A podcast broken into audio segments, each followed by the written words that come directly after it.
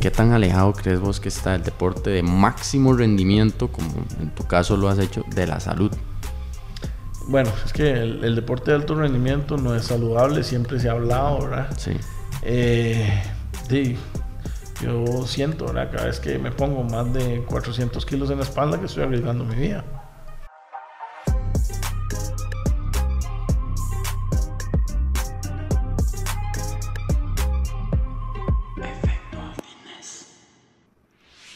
Este episodio es presentado por Gold Gym Costa Rica, una cadena de gimnasios en donde puedes asistir a todas sus clases grupales, utilizar el jacuzzi, el sauna y una de las salas más equipadas de todo el país para realizar cross training.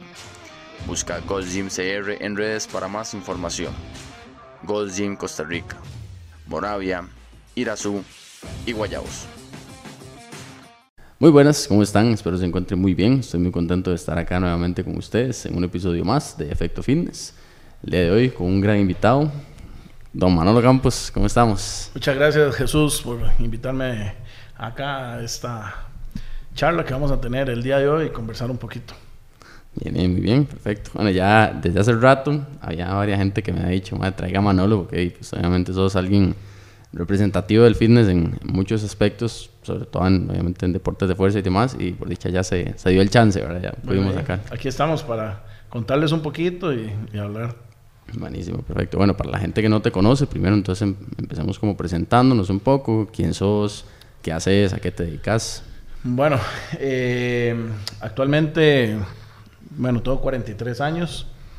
Eh, mi nombre es Carlos Manuel. Carlos Manuel, sí. Manolo Manolo Campos, Manolo el de las pesas, ¿verdad? Eh, levanto pesas desde mi primer evento en el año 79 en San Carlos, en Juegos Nacionales, en Alterofilia. Eh, actualmente soy presidente de la Federación de Levantamiento de Potencia Costa Rica. Eh, hice mis ciclos olímpicos en alterofilia hasta el 2012 a Londres, donde clasifiqué a los Juegos Olímpicos y posteriormente me dediqué a los movimientos de fuerza, he competido en Strongman y bueno, ahí vamos a conversar un poquito más al detalle después. Y, eh, y aquí estamos, hemos trabajado bastante por el deporte, por desarrollar el levantamiento de potencia en Costa Rica. Eh, nuestros primeros campeonatos éramos 3, 4 y ya hemos ido a participar a un evento internacional, 32 atletas de una delegación completa, donde pues ya llega a Costa Rica con un peso en el deporte. Y la parte mía personal, pues ya tengo tres medallas en campeonatos del mundo. He sido cinco veces campeón panamericano en powerlifting, tres veces eh, en press de banca. Y he sido en dos ocasiones el atleta más destacado de América. Y he logrado competir en los World Games como el único latinoamericano en la historia en la categoría de los super heavyweight. Buenísimo, súper bien, súper bien. Quiero comenzar como ya no es un toque atrás en el sentido de que cuando obviamente alguien llega a un éxito deportivo y tiene una carrera deportiva entera, los inicios suelen ser muy interesantes de los caminos de cómo llegó a donde está ahorita y cuándo se empezó a dar cuenta pues que tenía prestación para el deporte. Entonces empecemos por tu infancia. ¿De dónde sos? ¿A dónde naciste? ¿Y cómo fue tu infancia? Bueno, eh, yo nací en Barrio Córdoba, porque es ahora por Plaza Víquez. Sí. Eh, posteriormente, después nos fuimos a ir a San Juan de Dios de Desamparados y el sector de Acerrí. Mi padre fue levantador, eh, ahí es donde realmente comienza todo. Ya. Él fue campeón centroamericano, él estuvo en el CEDO en México recibiendo un curso con campeones del mundo de la época. Y bueno, él se preparó muy bien y él llegó a ser campeón centroamericano en su época. Y bueno, siempre estuvo ahí que, yo fuera levantador, pero no lo quise hacer. Eh, cuando tenía 12 años, eh, me vendieron una patineta. Ajá. Y entonces patiné más de 12 años. Ah, ¿En serio? Sí, eh, fue una época de mi vida que disfruté mucho. Cuando llegué, iba llegando casi a los 18 años, pues sí, mi padre me dijo un día, voy a ser entrenador del equipo de Juegos Nacionales del el Cantón de Desamparados. Y yo ese día le dije, ah, yo voy a ir con usted. Ya tenía 18 años. Y me dice, ¿en serio? ahí, le he rogado toda una vida y no, ha querido. Y yo por ahora en patinete y todo. Ese día me recuerdo porque me pesé y pesaba 87 kilos. Hoy por hoy el que me conoce peso 145 kilos. Sí, sí, sí. Y bueno, comencé con 87 kilos de peso corporal y ese día arranqué hasta el día de hoy. No dejé de andar en patineta como hasta cuatro años después, ¿verdad? Donde conforme vino el tiempo, eh, un 11 meses después de que comencé en el año, yo comencé realmente a entrenar en el 97 y en los Juegos del 98. Debutaste, digamos, Debuté en mis primeros Juegos Nacionales en San Carlos y fui medallista de oro. Okay. Logré levantar 100 kilos o 125 libras de snatch y 130 kilogramos, que de hecho esos récords quedaron como hasta hace 5 años que los lograron romper en Juegos Nacionales. Y bueno, no fue una gran marca, pero eh, con eso gané. Tenía menos de un año de entrenar. Y cuando me subí en el podio, yo dije, esto es lo mío. Entonces, fue pucha, fue, fue, una, fue una encrustijada bien difícil. Sí. Porque en realidad no quería dejar de patinar. Ya, ya. Pero, o sea, fue, no, fue más más que un hobby, digamos, la patineta para que te calara tan hondo en ah, tener que tomar la sí, decisión. Sí, claro, digamos, eh, había algunas tiendas que me apoyaban, ah, okay. patinaba para una radio de aquella época. Eh, hacíamos exhibiciones en colegios, eh, yo tenía un pick-up. No era longboard, era normal, skate normal. Exactamente. andaba con un pick-up, andaba con rampas, rieles y... Sí, era ese, de ese ride. íbamos en colegios, hacíamos exhibiciones y y era bastante bonito, era llegar a los parques y patinar. Claro. Eh, cuando ya traían profesionales fuera del país, tenía la oportunidad siempre de patinar con ellos y toda la cosa. Sí. Entonces sí estábamos como en un tema de un nivel eh, bien, ¿verdad? Por supuesto. En parte del skate. Y bueno, entonces fue difícil separarme. Sí. Eh, empecé a entrenar en Desamparados. ya dos años después eh, mi padre me, se, retiró como entrenador y yo quedé siéndome más bien a cargo de eh, del equipo de alterofilia y así sucedió durante dos o tres años si no me equivoco. Posteriormente a eso hubo ahí un altercado ahí con, el comité de desamparados que al día de hoy no volvieron a tener las pesas desamparados. O sea fue algo sí sí sí. no se pudo restablecer no fuimos y nunca más eh, volvió. Ya. En ese momento me retiré de las pesas y anduve dos años más en... ¿En patinando? En patinando. Ah, eh, me fracturé. Es que sí, sí, sí, sí. Fue, ya era más pesado, ya había llegado a 100 kilos, 105 kilos. Eh, ya no patiné igual. Entonces, el día que me fracturé los, el tobillo y los dos dedos pequeños del pie, yo dije, ya, hasta, aquí. Llegué, eh, me recuperé y quise y fue mucho el dolor. Entonces ya entré de lleno a, las pesas y fui a mi primer campeonato centroamericano. Ya en ese momento estaba entrenando en Plaza Viques, en el Comité de Deportes de Plaza Viques y ahí ya estaba el José Jaramillo, había venido un cubano que actualmente es de mis mejores amigos. Eh, persona que quiero mucho, de hecho trabaja con nosotros en la Asociación de Potencia. Eh, empezó una amistad de, de, ese momento al día de hoy increíble, persona que quiero mucho. Y él me estuvo entrenando un tiempo, después dejó de entrenarme porque también lo le cancelaron el contrato en Plaza Viques, entonces ya él no siguió y yo seguí independiente y hasta la fecha me seguí entrenando solo. Para el 2005 fui no, fui en el 2003 a un campeonato centroamericano y fue una experiencia bastante bonita. En ese momento competí contra Joel Brand, muchas personas lo conocen. Claro. Él estaba arriba en el top, él venía de competir de Juegos Olímpicos. Sí.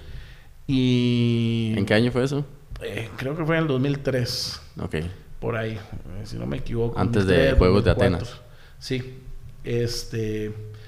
Y yo ya después pasó el tiempo y volví hasta los Juegos Centroamericanos eh, en el 2009 y ya en ese momento pues ya no estaba Joel, sino había, había otro atleta de Guatemala, que se llamaba Cristian, que lamentablemente murió. Falleció. Es, una, es una lástima que haya muerto. Y bueno, yo llegué a competir en el 2005 y él venía también de, de competir de los Juegos Olímpicos y yo le gané en esa ocasión. Entonces fue como un, wow, le ganaron a Cristian. Claro. Fue algo muy bonito y para mí. Después vinieron los Juegos Centroamericanos, le rompí los récords que tenía Joel Brand en, en ese momento. Y no competí con él en mi mejor momento, ¿verdad? Ok. Sino como él en su me- mejor momento y yo iniciando. Ya. Y ya después él no estaba y yo estaba. Y vos estabas ya en un mejor en momento. un mo- mejor momento. y ahí le rompí los récords en Panamá en los Juegos Centroamericanos. Ya. Después pasamos a Centroamericanos y el Caribe y fui el atleta que tuvo mayor cantidad de medallas para Costa Rica en todas las disciplinas. Fue una experiencia bastante bonita. Ahí está Neri Brenes, compartimos muy bien, él corrió, eh, Gabriela Traña en ese momento. Chacón, me parece Estaba también, Chacón, ¿verdad? ¿verdad? Eh, entramos a ser de, de los deportistas que nos becó el Comité Olímpico Internacional. Claro. Eh, en ese momento me dediqué lleno más bien a las pesas. Hice mi ciclo, competí en los Juegos Panamericanos, en Guadalajara, eh, competí en El Salvador, en un campeonato panamericano y lo gané. En ese momento hubo una pelea bastante fuerte con, con el com- colombiano Rentería, que era el que estaba en ese momento, un hombre sumamente grande, y le logramos ganar por peso corporal en el total. Y bueno, hicimos la clasificación a los Juegos Olímpicos, eh, problemas con la federación, problemas con el Comité Olímpico, no Eso pude ir, Sí. Pero hice la clasificación y había clasificado. Y en ese momento dije, no más, no más de alterofilia. No más de altero. Ya había participado en powerlifting anteriormente. En el 2008 había ido a, a unos juegos a Guatemala de powerlifting. Me había gustado bastante. eh, y dije, no más. Y ese mismo año, en el 2012, no fui a, a los Juegos Olímpicos y en noviembre fui al Campeonato del Mundo en Puerto Rico en powerlifting, que fue En powerlifting. eh, mi primer mundial de powerlifting. Mi primer mundial lo había participado en el 2011 en alterofilia. Había competido en París. Y fue una experiencia muy bonita. Ahí está Pirro Dimas, eh, el ruso Klokov. Dimitri. eh, Dimitri, él estaba levantando y yo seguía después de la competencia. Ajá. Entonces él salió con la medalla, me tomé una foto con él. Qué y después bueno. venía la competencia mía. Fue una experiencia bastante bonita. Igual para, tal vez para conceptualizarle a la gente la diferencia, tal vez entre levantamiento olímpico y powerlifting, de que el levantamiento olímpico viene siendo el clean and jerk snatch, ¿verdad? Los dos movimientos que se suelen usar, y el, el powerlifting que involucra a los otros, eh, de peso muerto, press de banca y sentadilla, ¿verdad? Sí, correcto. Uno es, bueno, ahí podemos hablar más adelantito un poquito de las diferencias del deporte, ¿verdad? Uno es un deporte más de explosividad, de velocidad, y la, la otra, como lo dice el mismo deporte, es un movimiento de potencia, Potencia, sí. ¿verdad? Entonces es, es un poco diferente. Eh, pienso yo que por el tema del levantamiento olímpico venía con mis lumbares sumamente fuertes y uno de los mejores movimientos que he tenido y hasta el momento donde me ha dado grandes glorias a nivel mundial es el peso muerto. El peso muerto, sí. ¿Verdad? Para que la Eh, gente entienda de qué dimensiones estamos hablando, cuánto es tu PR de deadlift ahorita. Mi PR, mi peso máximo 400 kilos. 400 kilos. Kilos, son ¿Qué? 881 libras. Ok, ok. Y en los War Games intenté romper el récord del mundo de eh, 406 kilos, despegándola un poquito, Un pero poquito. no, Pero no subió. no se- no se logró. Eh, quería intentarlo y Sí, claro.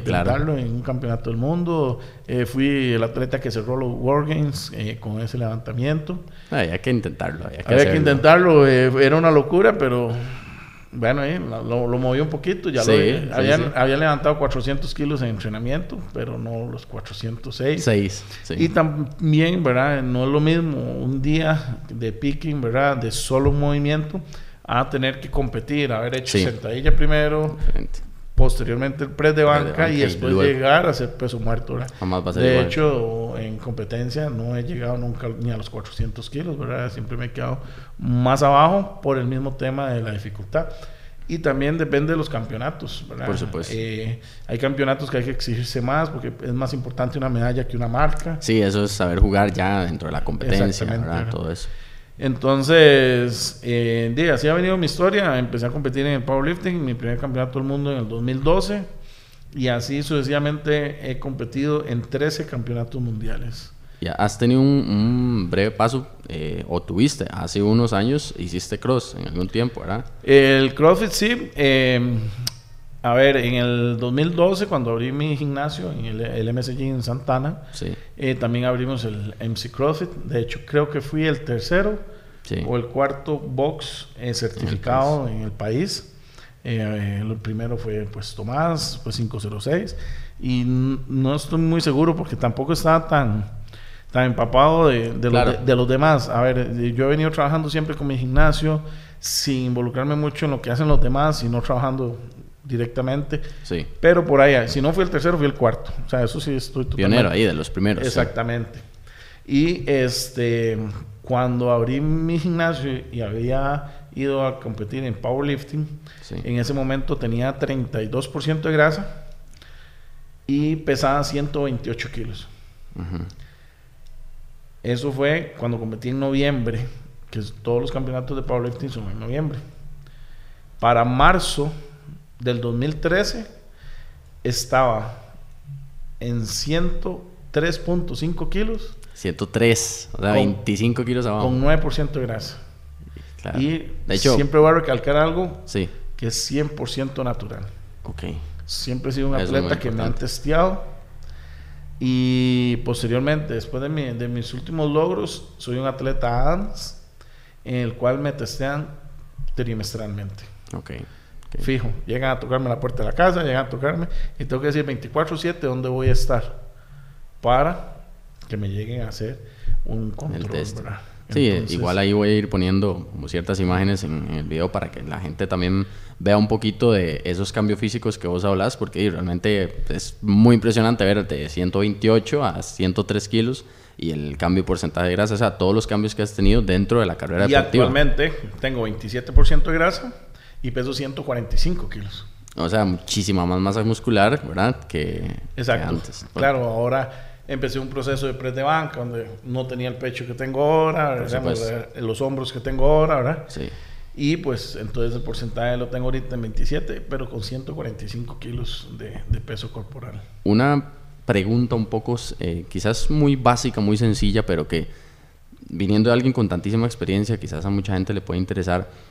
Los tres ejercicios, los tres básicos, los que se hacen en powerlifting como tal para competencia, ¿Vos crees que con esos tres ejercicios, con hacer una buena sentadilla, un buen press de banca y un buen peso muerto, una persona puede desarrollar su masa muscular y su fuerza y no necesita ir que un cool de bici, que un banco Scott, que unas elevaciones, que esto, que lo otro, o siempre va a ser necesario como meterle un poquito de accesorio? nosotros le hablamos exactamente eso mismo, ahora los accesorios y son fundamentales en, en el entrenamiento. Nosotros hacemos un entrenamiento lo que pasa es que ya ahí eh, tenemos que entrar un poco en lo que es programación, ¿verdad? Claro.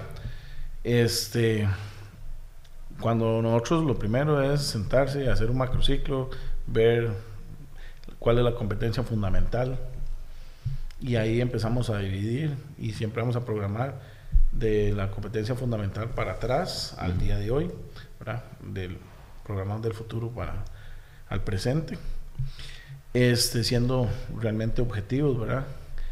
Y eh, entonces siempre va a empezar pues un periodo preparatorio. Siempre vamos a hacer los... Hay, en realidad, para mí, hay cuatro ejercicios fundamentales que no se pueden dejar de hacer, independientemente sea eh, powerlifter, sea... Salud incluso también, ¿verdad? que sea, sí. Eh, que la sentadilla, el press el peso muerto y, el, press militar. Y el press militar. O sea, son claro. Cuatro ejercicios que si no se los ponen en sus programaciones, estamos mal. Estamos mal, Ya ahí estamos mal, aunque sea haga CrossFit, etcétera, ¿verdad? Todos los ejercicios. Entonces, nosotros siempre vamos a hacer un día o dos. Los dos primeros ejercicios van a ser siempre fundamentales.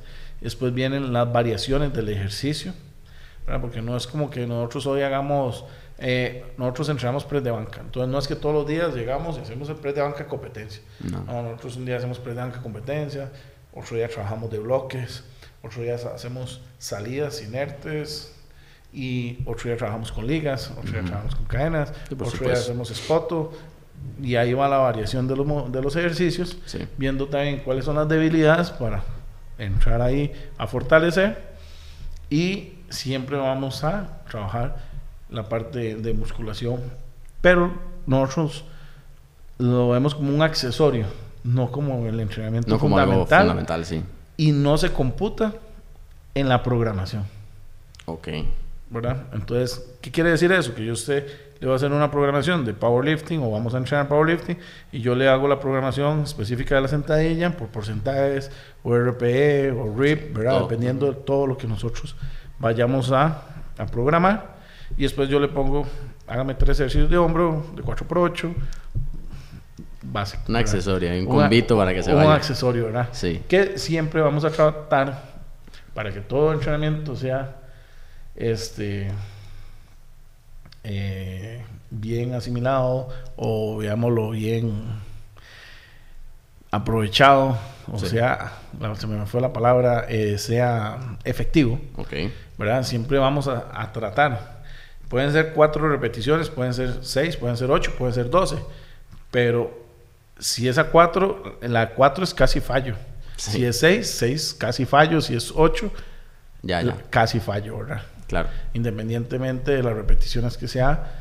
Y eso va para prácticamente eh, los deportes que hagamos y el bar building, etcétera, ¿verdad? etcétera. Vos cuando llegas al, al altero como tal y empezás a hacer los entrenos, empezás a ver que te va bien. ¿Te acuerdas de tus primeros entrenos de alterofilia cuando, remontándonos cuando tenías 18 años y demás, y vos dijiste, bueno, voy a dejar la patineta un toque, voy a decirle a mi papá que voy a ir con él?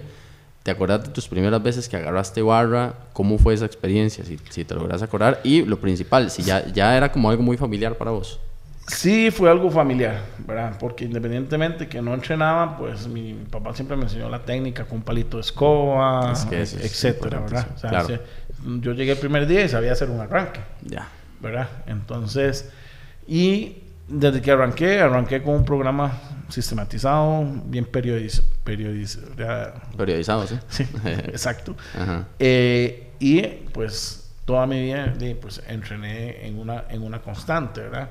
Eh, siempre, y los grandes atletas a nivel mundial y las personas que han tenido éxito, ¿verdad? Siempre eh, vamos a trabajar en, en una constante, ¿verdad? Yo no, no voy en eso de que ahora vamos a cortar y vamos a recuperar y vamos a... Porque eso es como hacer un retroceso en el entrenamiento. Lo que se tienen que estar bien dosificadas las cargas para que siempre sea una constante. Para que no haya una sobreestimulación y, y nos vengamos abajo. ¿verdad? Exactamente, pero si todo está bien organizado, toda la programación, siempre vamos a trabajar en una constante. Y pues, entre más pesado podamos trabajar, pues, pues mejores resultados vamos a tener. Claro. Y ahí es donde cada persona vamos a ver si podemos trabajar siempre arriba del 80%. Si lo logramos, pues vamos a tener un éxito bastante bueno el día de mañana, ¿verdad? A lo largo del tiempo. Ujú. Que es, pero no todo el mundo puede entrenar arriba del 80%. No todo el mundo tolera eso, por supuesto. Exactamente. O sea, yo lo he probado, con- lo probé conmigo, conmigo. Yo sí lo he logrado y de forma natural. Pero también he tenido atletas que no lo logran y pues entonces el camino es más largo. Es diferente. ¿Qué tiene que hacer una persona, en tu caso, verdad? Y que obviamente, pues, ¿cuánto medís de altura? Eh, en un día esto fue vacilón porque eh, antes medía un 85 y ahora mido un 83. ¿En serio? Puede ser que los discos estén un poco Sí, ya un más com- comprimidos. compactados de tanto ¿verdad? peso. Pero actualmente estoy en un Ok. 83. Entonces, obviamente tenés unas proporciones pues grandes y demás, pero en cuanto a la parte alimenticia, ¿qué cambios hiciste vos? ¿Cómo has llevado la parte alimenticia en toda tu carrera? Porque hey, en, en- en la parte de fuerzas es algo súper importante y has tenido cambios de muchísimos kilos arriba y abajo. Sí, habíamos hablado hace un rato del CrossFit, ¿verdad? Que no terminamos de hablar. Sí. Eh, estuve tres años en CrossFit, eh, competí en varios eventos nacionales. eh, Y ahí fue realicé- donde estabas digo, más bajo de peso, ¿verdad? Sí, había llegado a 103 kilos, ¿verdad? En 9% de grasa, que también tener 9% de grasa y 103 kilos, pues en masa muscular eh, naturalmente es, es, es muy, Muy complejo. Eh, normalmente el 99% de la gente no lo va a lograr. Exacto. Este, pero tenía esa masa muscular de, de todo el levantamiento ¿verdad? que teníamos. Y cuando hice CrossFit, eh, llegué a números muy buenos. Me costaba mucho lo que era la gimnasia. este, todo lo que era eventos de fuerza. De hecho, gané, creo que, bueno, no sé, al día de hoy, creo que fui la, he sido la única persona que clasificaba a Guadalajara en RX. Ahora yo creo que ya no se llama RX, pero en la élite. En la élite, ok. En la élite. Eh, había clasificado en el 2014 y había ganado dos Woods del evento de los que se hacen semana a semana para mm, la clasificación.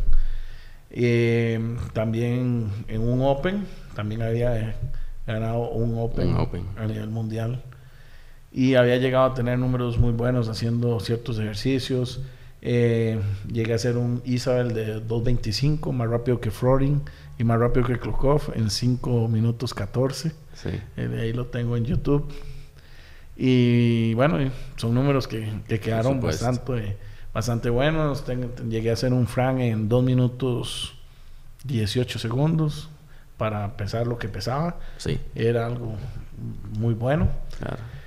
Y así sucesivamente eh, me perfilé, y, pero llegó un punto que no dejé el powerlifting. Okay. Fui a competir en la República Checa y fui a competir a Luxemburgo y me fue re mal. Claro. Y es que yo, creo que también obviamente no combina demasiado o, estás grande todo lo que puedes pesado y demás para una o para la otra, que en este caso era el cross, un poco más liviano, ¿verdad? Y bueno, y puse en una balanza y dije, ¿qué hago? Eh, tomé la decisión de retirarme del CrossFit y inmediatamente pasé de pesar 103 kilos a pesar 120 en cuestión de tres meses. Tres meses y ahí me quedé tres años. Sin embargo, el resultado obtenido tampoco era el ideal, porque por altura era, era muy flaco, por decirlo de esa manera, con 120 kilos. Sí, sí. Este, para lo que estabas buscando. Para lo que estaba buscando. Eh, fui a esos tres eventos y llegué a ser quinto del mundo.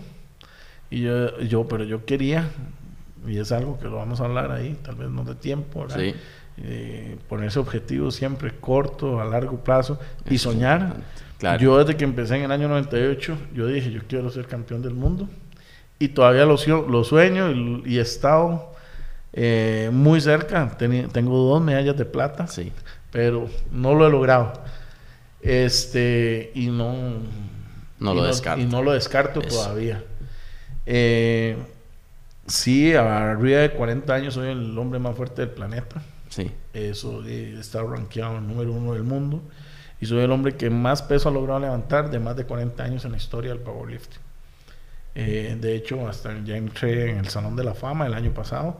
Me dieron un reconocimiento, un reconocimiento y entré al Salón de la Fama y y es uno de mis logros más grandes y tengo dos récords mundiales.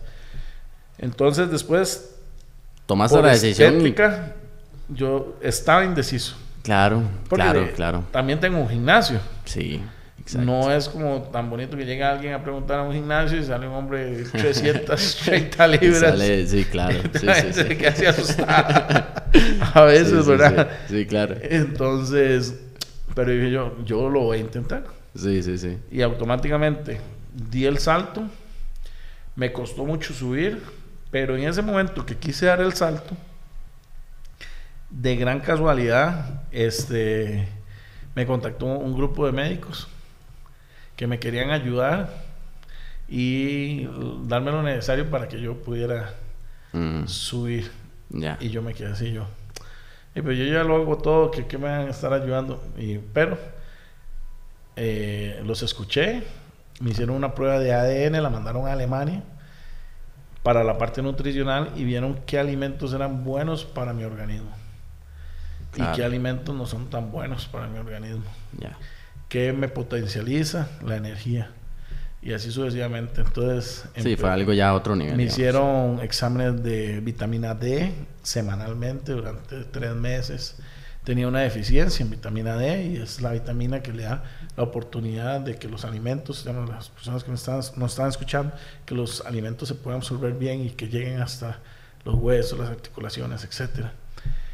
Eh, empecé con batidos verdes. Eh, no, no fue mucho los cambios, pero, pero sí muy específico lo que ellos. Muy específico. Y supongo que también la cantidad aumentó, ¿no? Sí. Y este, llegué a una dieta de 8000 calorías, 9000 calorías diarias. Claro. Y también empezaron el doctor Idman a colocarme vitamina C en megadosis de 75 gramos. Sí, o sea, triple Hace un rato estaba viendo el video precisamente donde ibas a las sesiones. Ajá. Que, y, voy todavía. Ah, todavía vas. Ah, sí, sí. sí. sí, esa no puede faltar. esa no va a faltar, ¿verdad? Y 100% recomendado. Y, y di el salto que ocupaba. Claro. Y se sintió la diferencia, supongo. Se sintió la diferencia mejoré, logré dos récords del mundo, sobrepasé los 400 kilos de sentadilla, tengo el récord de 425.5 kilos en sentadilla. ¿Nueve tejas? No, 950 y algo. Sí, casi las mil libras en squat. Las he hecho en entrenamiento, las mil. Este. Y fue un despegue ya diferente. Y en Dinamarca, en noviembre del año pasado, de yo entre los favoritos del mundo. Sí. Y ahí estuve peleando taco a taco contra los mejores del planeta y, y logré una medalla de plata nuevamente. Plata, sí. Se me zafó la mano en el último peso muerto. Estaba cerrando. Un peso muerto que lo he hecho 200 veces en el gimnasio. No era un peso excesivo. Eh, pero bueno, Dios no me lo permitió, por decirlo de esa manera. Se me abrió la mano con, dos, con 357 kilos y medio un peso que... Que ya levantado. y he salido con más peso de eso en otras competencias. Sí. Y no fui campeón del mundo. Pero bueno, eh, todavía voy a intentarlo este año. Estamos entrenando. Y ayer hice un post de una sentadilla frontal. Sí, yo lo vi, yo vi volviendo al weightlifting. volviendo porque tengo ganas de participar en el mes de abril este, en el mundial de weightlifting. Okay. Master. Master. Sí. Eh, ¿Cuánto, ¿Cuántas, o cuáles son las marcas que tenés ahorita? De Snatch. No, yo no he hecho. O sea, no, ahorita no, sino en, tu historia de vida. sí, pero ahorita, ahorita no he hecho. En días me puse a hacer un poquito de sombritas y hice 130 kilos. Sombritas, así de. Sombra. Barrita vacía que llama. Para ver cómo me sentía. Y ayer hice una muy buena sentadilla frontal de weightlifting con 255 kilos. En realidad, cuando más levanté pesas, había llegado a ser eh, en frontal 280, o sea, muy cerca de. Del pic. De, Sí, de lo más que había hecho cuando hacía el terofilia, ¿verdad? Ya. Claro, voy ando que me duelen las muñecas, me duele todo. Sí, sí, eh, porque me salí totalmente de la zona de, confort.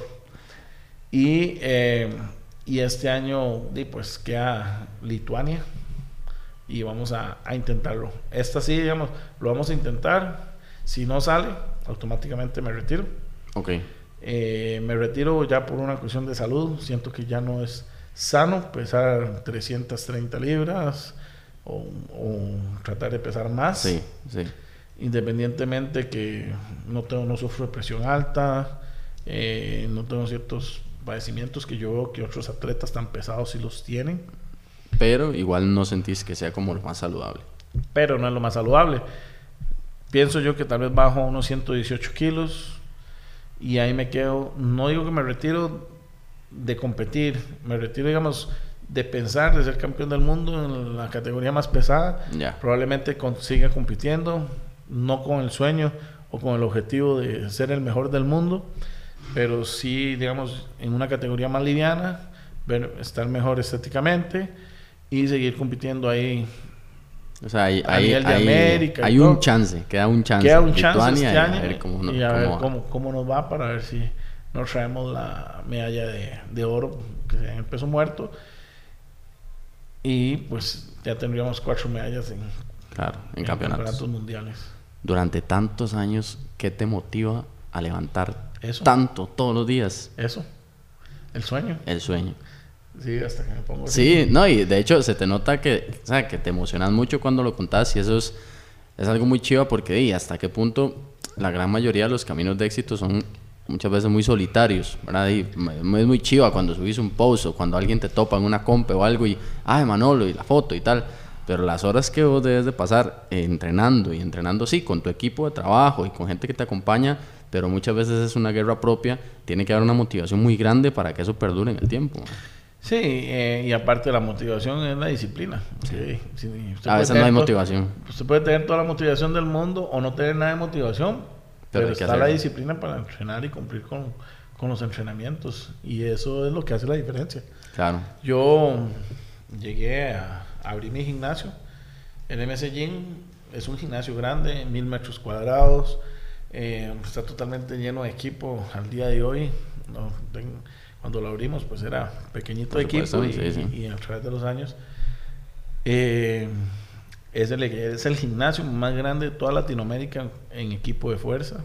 Tenemos todos los equipos, todos los juguetes de Strongman. Sí. Hay piedras de Atlas. Todo, todo. Pero, digamos, el objetivo de mi gimnasio, yo nunca lo abrí pensando en hacerme millonario con el gimnasio. Nunca, claro, he vivido bien, gracias al Señor, no me puedo sí, Sí, sí. Eh, mi familia. Eh, pero, digamos, el objetivo no era eh, hacerme millonario con el gimnasio. Mi objetivo era tener un lugar para poder para vos poder entrenar a tus anchas, literal. exactamente. darle. Y tener un equipo de personas que estén con uno, porque no lo puedo hacer solo. Claro. El powerlifting equipado no se puede entrenar solo cuando llegan los días de picking. No, no. Se uno no se va a montar más de 900 libras en la espalda si no tiene cinco compañeros que lo estén cuidando. Claro. Eh, puede mortal, literal. Exactamente. Entonces, eh, es de mucho cuidado. O un press de banca. Yo he llegado a tener un press de banca de 826 libras. Sí, que eso sale mal y, no hay una segunda oportunidad, efectivamente. Una vez, eh, muy al inicio, en el gimnasio Bodyline de Santana, eh, eso era por ahí de el 2009, que medio hacía powerlifting, medio hacía, este, un día estaba ahí con los compañeros y levanté el peso y la hora se me vino y me aplastó, eran 400 libras, la quejada contra la banca. Yo sentí que me había explotado la mandíbula, gracias a Dios no pasó a más. Pero, no, te quedaste ni nada. No, pero ahí me pudo haber pasado. Por supuesto. Cualquier cosa, si me hubiera caído aquí en el mentón. Eh, o acá. O aquí en la garganta, me hubiera chipado. Exacto. Porque ellos no me la pudieron quitar en el momento. Ya. Sí, ese, ese tipo de cosas de, pasan y es un, un deporte también de, de, un alto riesgo que conlleva una gran responsabilidad, ¿verdad? Sobre todo de, de alguien como vos que es referente y que educas a tanta gente, el hecho de siempre tener tu equipo de trabajo ahí, y para que no, a veces no se pueden evitar, pero para tratar de evitar ese tipo de cosas, ¿verdad? Es correcto. Exceptuando eso, nunca te ha pasado como nada más... Eh, eh, de lesiones he tenido todas y más, Sí, sí, sí. Eh, tengo, parece mentira, tengo dos hernias lumbares. Esas me aparecieron por ahí de del 2010 y toda la fortaleza lumbar que tengo y no me han molestado. Sí, sí, sí. Eh, me han infiltrado muy fuerte las rodillas, he tenido problemas de rodillas, eh, me he quebrado la muñeca haciendo un clean con más de 220 kilos en competencia, que ahora me habías preguntado cuánto había levantado. Eh, en entrenamientos llegué a levantar 172 kilos, casi llegando a las 400 libras de, de snatch. De snatch. Y 222 eh, kilos de clean and jerk. Y si hice 506 libras de clean sin empujar, solo clean Sí, solo clean y, de jerk por la nuca también llegué a hacer tres veces 506 libras. Sí, claro, son pesos. mis mejores movimientos. Sus mejores movimientos y el, exactamente, sí, las marcas históricas que quedaron ahí en la parte que vos mencionaste, que dijiste, bueno, tengo que ver qué hago y di, obviamente lo pensaste en la parte estética, porque ahí el gimnasio y todo, al final tomaste la decisión y vos dijiste, bueno, voy a darle a lo que más me gusta y de el cuerpo que vaya agarrando la forma que tiene que agarrar. ¿Cómo te sentís vos hoy en día con la parte física versus en algún momento que pesaste tus 103 kilos y demás? ¿Cómo lo has llevado? Es muy bonito andar con el abdomen marcado y muy rayadito, pero en realidad me siento mejor así como, como estoy ahorita. Sí. Porque de eso soy. Ahora me llamo el, Big Boss, me pongo. Sí, sí, sí, sí, yo vi, yo vi. Eh, de soy una persona, digamos, grande, ¿verdad? Eh, rayados, delgados, marcados. Hay muchos. Usted todo pacientes. sí. ¿Verdad? A miles. Sí. Pero ahí no te vas a topar a alguien que haga más de 400 kilos de sentadilla de la noche al día, ¿verdad? Sí, sí, es, es una decisión y es algo que uno tiene que, y como que adueñarse de eso y saber lo que y es lo que le- le- les pasa a todos los Strongman, a Eddie Sí, claro, Hall, a claro, todos claro. ellos. Ellos, aunque están gruesos y todo, ellos salen sin camisa y Sí, se captan de su sí, volumen. ¿verdad? Eh, sin embargo, fue una etapa. Sí quise verme marcado en su momento. Y, y lo logré. Y no es tan difícil, ¿verdad? Si se tiene disciplina. Exacto, ¿Verdad? exacto. Porque yo, digamos, cuando decidí bajar en cinco meses Sí, claro.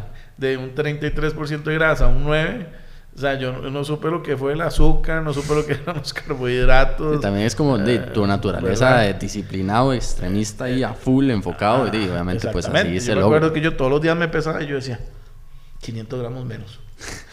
Hoy peso 500 menos. Sí, sí, sí, sí, claro. Sí, muy, muy tajante en, en tus objetivos, digamos, Exactamente. ¿verdad? Es, es eso, ¿verdad? Y, y yo lo que le digo a todos, ¿verdad? Cuando siempre me hacen una entrevista o conversamos, siempre tienen que enfocarse en qué es lo que realmente les gusta y en qué realmente son buenos. Porque digamos, a mí me gustaron muchos deportes. Yo jugué básquet, eh, hice boxeo. De hecho, tengo tres peleas en el gimnasio nacional que las gané por knockout.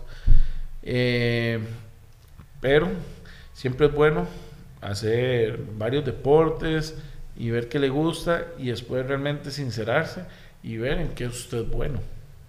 Claro. Porque, digamos, yo no iba a ser un Tony Hawk en, las, en la Exacto. patineta, Sí. pero sí fui Manolo Campos en las pesas. en de Costa Rica, ¿verdad? por supuesto. En y Costa Rica el mundo. mundial, El ¿verdad? mundial. Y, y ahora con los logros que he tenido llego y, y la Ya gente- saben quién es, por supuesto. Estamos llegando a competir, no Sí. llegué a participar, Exacto. ¿verdad? Entonces, Y, y también es, eso es lo que te ha mantenido tantos años, el hecho de decir, me gusta y soy bueno, las dos, se me da bien.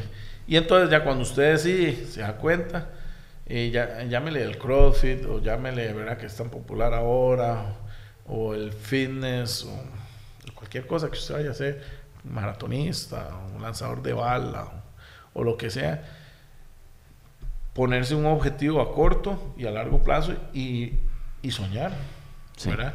Y ir trabajando en, en las cosas. No ponerse un objetivo también muy alto si no vas a tener la capacidad de cumplirlo. Sí, porque puede haber una frustración muy grande Porque ahí. puede haber una frustración grande, ¿verdad? Sí. Y eso ha pasado, ¿verdad? Cuando atletas que yo mismo estoy entrenando se ponen un objetivo y viene una competencia, pero tal vez di, no tienen el tiempo Sí. o el dinero, ¿verdad? Para poder cumplir eh, eh, los objetivos Lo que hay que cumplir, sí. o lo que es real. Gracias a Dios, en su momento yo sí le voy a agradecer a mi padre al 100%. Cuando empecé en las pesas, eh, y no habían pesas, y él me compró un juego de pesas Eleico. Eh, entrenaba en la casa, no tenía que trabajar. eh, me dediqué a levantar para lograr, pero tenía el apoyo de él Sí, al 100%, ¿verdad? claro. Y después, durante, ya tengo bastante tiempo casado y pues mi familia me, me ha apoyado al 100%, ¿verdad? Si también hubiera tenido una familia que no lo apoya a uno ya después, Muy difícil. eh, de la esposa, etcétera, es, es imposible. Eso es importantísimo. ¿Verdad? El círculo cercano de uno tiene que ir Tiene que estar en, la misma, en el mismo en la- camino. En, la mi- en el mismo camino. Y, y si eso se va logrando paulatinamente, eh, uno puede lograr alcanzar el sueño. Por supuesto. ¿Qué tan alejado crees vos que está el deporte de máximo rendimiento, como en tu caso lo has hecho, de la salud? Bueno, es que el, el deporte de alto rendimiento no es saludable, siempre se ha hablado, ¿verdad? Sí, Eh, di, yo siento, ¿verdad? Cada vez que me pongo más de 400 kilos en la espalda que estoy arriesgando mi vida. cada vez que sacas, por más que usted sabe que lo va a levantar o que tiene la capacidad, pues, Exacto. Que- de- es una pregunta quizás de- Uno se está arriesgando. eh, sí, es exacto. la- la- la vida, ¿verdad? O un press de banca pesadísimo, por más spotter que haya, lo que sea, ya de un peso que vos sabes que dice. Porque estás llevando tu cuerpo al límite. Sí, Y llámelo en el deporte que sea, ¿verdad? Es un saltador de, sí, claro. ¿verdad? Sí, sí, de, de pértiga, por ejemplo, 6 metros y resto, o salto alto, lo que quieras.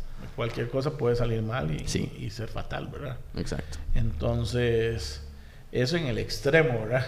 Sí, Pero a lo largo del tiempo, todas las personas que hemos hecho deporte de alto rendimiento, pues al final vamos a ser viejitos más saludables que el que no lo hizo. Sí, sí, sí, sí, exacto. Entonces, esa parte eh, no tiene precio.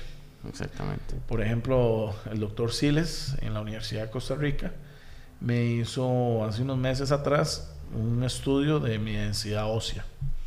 Entonces, la densidad ósea, el parámetro normal, ¿verdad? Sí.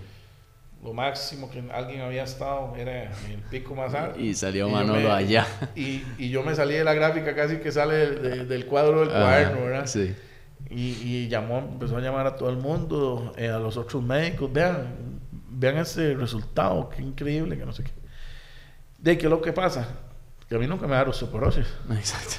Jamás en la vida. Yo voy a llegar, a, si Dios me da vida, a llegar a 90 años, probablemente con 90 años mis huesos sean de una persona de 30. Sí, sí, sí, sí le pegas el dedo, en la, el, el dedo, en la, cama y se quiebra la cama. Por más que me dé osteoporosis o que entre en una enfermedad de degeneración de, mis huesos, siempre van a ser más fuertes, que una persona normal. Por supuesto. Por donde llegué en este momento. Claro, claro. Entonces, eso va a ser un... Un plus. Un, plus, ¿verdad? Algo que va a ser muy positivo, ¿verdad? ¿Qué le dirías ahorita a una persona que tal vez nos está escuchando y que le tiene miedo a las pesas? Eso pasa mucho. Esas personas que dicen que usted las ve que de verdad pueden meterle todavía más y que están con un pesito muy pequeño y todo, pero que todo es ese miedo, apenas ya sienten un poquito de carga. Sí, eh, bueno, primero que nada, hay las personas que no están muy entrenadas, pues eh, recuerde que todo lo que es la parte de fuerza viene en nuestro sistema nervioso y la el sistema nervioso que activa las fibras musculares para poder hacer un levantamiento, etcétera. Las personas que no están muy entrenadas, pues su sistema nervioso pues va a utilizar un 10%, un 15%, un 20%. Ahí, ahí va subiendo dependiendo de lo que tan entrenada esté una persona. Y lo que pasa es que las personas que están empezando, pues realmente no tienen tanto control de, de su cuerpo y de su, su capacidad. Sí, ese reclutamiento muscular ese es reclutamiento muscular más lento. Que no, lo tienen, ¿verdad?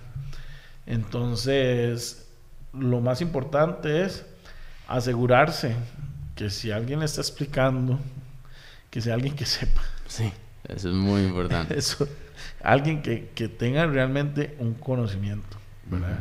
Eh, yo lo veo hasta en mi mismo gimnasio, ¿verdad? Tenemos, de, estoy de hit coach, están los coach, y están los atletas de alto rendimiento, después los atletas que van ahí de camino y los principiantes y todos quieren enseñarle al al, nuevo al nuevo ¿verdad?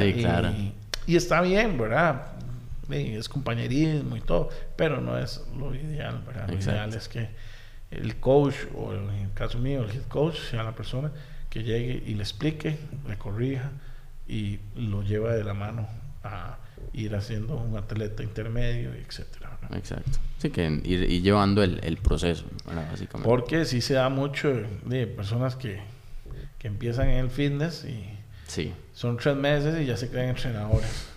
Exacto.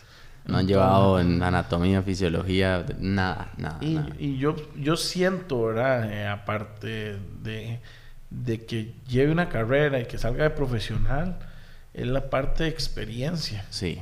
Por supuesto que sí, porque hay mucha gente que tiene miles de estudios publicados, pero ahí nunca se ha apuntado en una sentadilla. Eh, Exactamente. un poquito de peso, no, no, no, le falta la otra parte. Ajá, ¿verdad? Ni tampoco una, persona que solo fue atleta va Exacto. A ¿verdad? Exactamente. Pero normalmente una persona que haya sido atleta durante muchos años va, normalmente va durante esos años a investigar por él mismo, saber aprender o saber algo, ¿verdad? Entonces, pero sí es importante que ese, ese tema lo tengan bien claro, que la persona que le esté explicando le explique de la manera correcta. Por supuesto. Para ir cerrando, me gustaría que nos contes un poco en toda esta experiencia y todo este camino de, de, fuerza, en todo el, deporte que has llevado, ¿qué se espera de vos como tal, no solo como atleta, que ya sabemos que ahí tenés esa meta fija, que está este año, este último chance, y después tal vez weightlifting y demás, ¿qué se espera de Manolo Campos en el deporte de fuerza en Costa Rica, en todo lo que has aportado y lo que viene. O sea, que, que, que, obviamente a veces hay cosas que uno prefiere no contar, pero ¿qué querés hacer en sí, en, seguir haciendo en el deporte de fuerza? Bueno, primero que nada, ahí les había contado que soy el presidente de la federación. Cuando empezamos en el deporte, empezó el doctor Hugo Velázquez, que actualmente es presidente de la Federación Norteamericana de Powerlifting. Entonces, Costa Rica, independientemente de todo lo que haya pasado a través de los años, cada vez hemos sido más reconocidos a nivel mundial. Digamos, no solo por Manolo como atleta, sino digamos el país en general. Eh, hoy por hoy tenemos siete jueces internacionales. En el último campeonato compitieron 31 atletas. Este año va a ser un poco más difícil porque es en Islas Caimán y muchos no tienen visa a Estados Unidos y se nos va a reducir bastante el tema de, la, de, la, de las perdón, de las visas. Sí. Y el tema de los atletas. Eh, tenemos 17 años de, de, existir como federación y el último auge de los últimos 7 años para acá es donde hemos tenido un incremento bastante grande. Sí.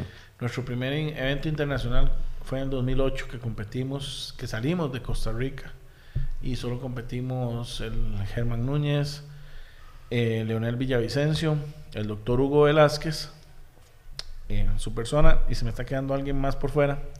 Eh, Sean McCourt, fuimos cinco. Y de cinco al 2022 que fuimos a Panamá, compitieron 31 atletas. Claro. Donde, hay un gran trabajo ahí. Donde siete o ocho fueron campeones de América, campeones internacionales. Aparte de eso, logramos el año pasado con un atleta juvenil, Esteban Rodríguez, Esteban Navarro, campeón mundial juvenil en la categoría 83 kilos. Este año, la semana pasada, logramos después de no sé cuántos años estar pulseándola con el ICODER, que nos dieran la oportunidad de hacer deporte de exhibición. Ya pasamos a hacer deporte de exhibición este año. Son dos años de deporte de exhibición y si logramos que sea un deporte eh, oficial de Juegos Nacionales para el año 2024, sí. Eh, de todos los comités cantonales va a querer o van a tener Por supuesto. un equipo de powerlifting. Eso va a ser un despegue enorme. Entonces, de un campeonato nacional que hemos tenido máximo 47 atletas en la categoría junior, puede ser que se nos vaya a 400 Por supuesto, se va a multiplicar. Y de eso, si hemos logrado sacar un campeón mundial con 41 atletas, ahora imagínense cómo vamos a estar con 400 atletas, dónde se va a poner el deporte del powerlifting a nivel mundial, dónde se va a poner a nivel nacional. Cuidado si no puede llegar a ser el deporte más fuerte de Costa Rica, que ese es, siempre lo he dicho, que va a ser mi legado que el deporte del powerlifting llegue a ser un deporte o el deporte más importante de Costa Rica. Nunca le vamos a ganar al fútbol. Claro, sí, sí. Pero me refiero a que, que lleguen a agarrar en la lista y que digan, potencia, tiene cinco campeones panamericanos. Sí, sí, sí, en resultados. En resultados ser el deporte más importante. Quiero cerrar con algo que me parece muy interesante y es el hecho de, bueno, a nivel social, obviamente, eso es una persona que el día que alguien choque con vos en carretera y se baja y ve que es de, de, esos talantes, de eso, es una persona grande, una persona que intimida en cierto punto, pero sos un ser humano igual, tenés tus cosas por dentro y demás. Y me gusta mucho siempre ahondar un poquito en esa parte, en la parte como más de, que todos tenemos nuestras varas, nuestras inseguridades y demás. Vos, obviamente, viviendo todos los días la parte de fuerza y demás, ¿Qué cosas haces vos o a dónde recurrís? Tenés como tus personas cuando vos te ves como di, en la parte vulnerable, en la parte en donde necesitas soltar algo, tenés un mal día, no te sentís tal vez bien por X o Y cosa que a todos nos pasa. ¿Cómo Manolo Campos maneja esa parte? Porque creo que a todos nos puede parecer interesante que alguien que es una muralla en sí, pues tiene también ese otro lado. Claro que sí. Bueno, tengo una Harley Davidson. ok. y ahí salgo a desahogarse. Sí, salís a, a rodar. A rodar. Y, y, es una de las maneras que tengo para, para relajarme y después de mis hijos, ¿verdad? También, en realidad ellos primero que cualquier cosa. Sí. ¿Verdad? Eh, es la palanca que lo termina uno a empujar, ¿verdad? Cuando uno se quiere quebrar. Sí, claro. en realidad en realidad me afectó mucho el no ser campeón del mundo en Noruega porque lo debía haber sido. Sí. Uno dice, debí, pero bueno, y también el, el ucraniano también debió haber sido, ¿verdad? Pero te queda esa parte y el que te, se te zafó Es- todas esas exactamente. cosas. Sí. Entonces, Eso afecta. sí. me ha afectado mucho y me ha afectado mucho hasta para in- iniciar mi proceso 2023 de Claro. la manera adecuada. Sí, claro. Me ha costado y aparte de eso, di, también todas las obligaciones de la federación, juegos Sí, nacionales y todo, ¿verdad? Todo eso. Ha, ha sido un peso bastante grande, pero di, tengo mi familia que me apoya al 100%, mis amigos, eh, mi padre, ahí está, Ahí mi está. madre, eh, José Jaramillo, que está hombro a hombro trabajando conmigo, y así sucesivamente, di, las personas que están alrededor mío, hay un grupito de personas que, Son tu token de seguridad para que siempre están conmigo y, y me apoyan al 100% Claro. para, di, para salir adelante y seguir. Y si ocupo un suspiro, me doy una vuelta en moto ahí para que se me baje ahí toda la... Sí. Pero y también cada vez que yo llego al gimnasio y acomodo máquinas y, y compro algo para que se mejore o pintamos y todo, eso lo hace a uno sentirse, sentirse bien, ¿verdad? Sí, claro. Y cosas como juegos nacionales, ¿verdad? Ahora que hicimos como el evento como exhibición, que ya terminamos, que volví al gimnasio con el equipo. Estar metido, inmerso en todo eso. Esas cosas de terapia, uno. Terapiando. Y no son cosas que ni económicamente me están beneficiando, más bien me perjudican. Sí, sí, sí, sí, sí. sí. Sí, porque Sí, sí, sí, claro. nos obligaron a este nos obligaron a hacer juegos, no nos obligaron, no aceptamos hacer juegos nacionales, pero sin recursos del ICODER. Muy cerrado el tema de patrocinios. Peleamos para poder tener patrocinios. Sí, Le claro. agradecemos a Dover Fitness que nos ha- a- colaboró un montón y a la Federación Internacional y al doctor Hugo Velázquez. Pero eh, al final salió de mi bolsa Una gran parte. porque no se puede cubrir la inscripción, no hay afiliaciones, no hay nada y tampoco colaboraban con nada del ICODER Claro. y nos exigieron una serie de cosas bastante, pero eh, logramos salir adelante y entonces al final tuvimos un...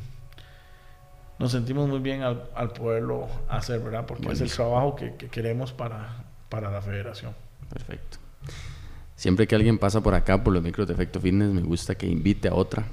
Entonces, que, que invite a otra persona, puede ser un atleta, un colega de trabajo, alguien que vos sintas que tiene una historia de vida chiva, que puede conversar y hablar un poquito sobre el fitness y de- que pase por acá por estos micros. Entonces, piénselo por ahí. Yo le diría que invite a José Jaramillo, Ok. que te puede hablar de historia, ¿verdad? Ujú. Y si quiere conocer la historia de los gimnasios desde que empezaron de cero, pues, Ahí. el primero, Ahí es. que invite a mi padre, Ah, por supuesto. Claro que sí. Campeón centroamericano, El nombre. Manuel Campos, padre. Este, y él le va, Eso es un gran a, invitado. le va a dar conocimiento del 100% de, De los inicios. de los inicios de, de- del fitness en Costa Rica. Le va a hablar de los primeros fisiculturistas que existieron en Costa Rica. Quién ganó el primer campeonato, quién era Mr. Piernas, eh, eh, todos bueno. los premios que premiaba, porque él me los, me- toda, la, toda la vida me los ha contado. Sí. Y, eh, y sería bonito que la audiencia escuchara la historia de, contada desde el principio. Qué bueno. Porque Buenísimo. eso sería... ¿verdad? Claro que sí. Aquí tenés tu sticker oficial de Efecto Fitness. Ah, excelente.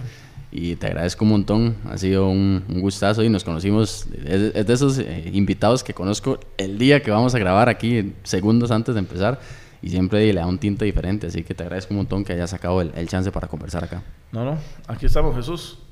Y ahí cualquier otro día estamos siempre a la orden de, de conversar y contarles un poco cómo va el powerlifting. Este año tenemos muchos eventos, la agenda Ahí vamos a estar pendientes. Súper eh, grande. Sí. Eh, la, la página de la federación o de Ahí la pueden seguir, ¿verdad? claro. Que la puedan seguir.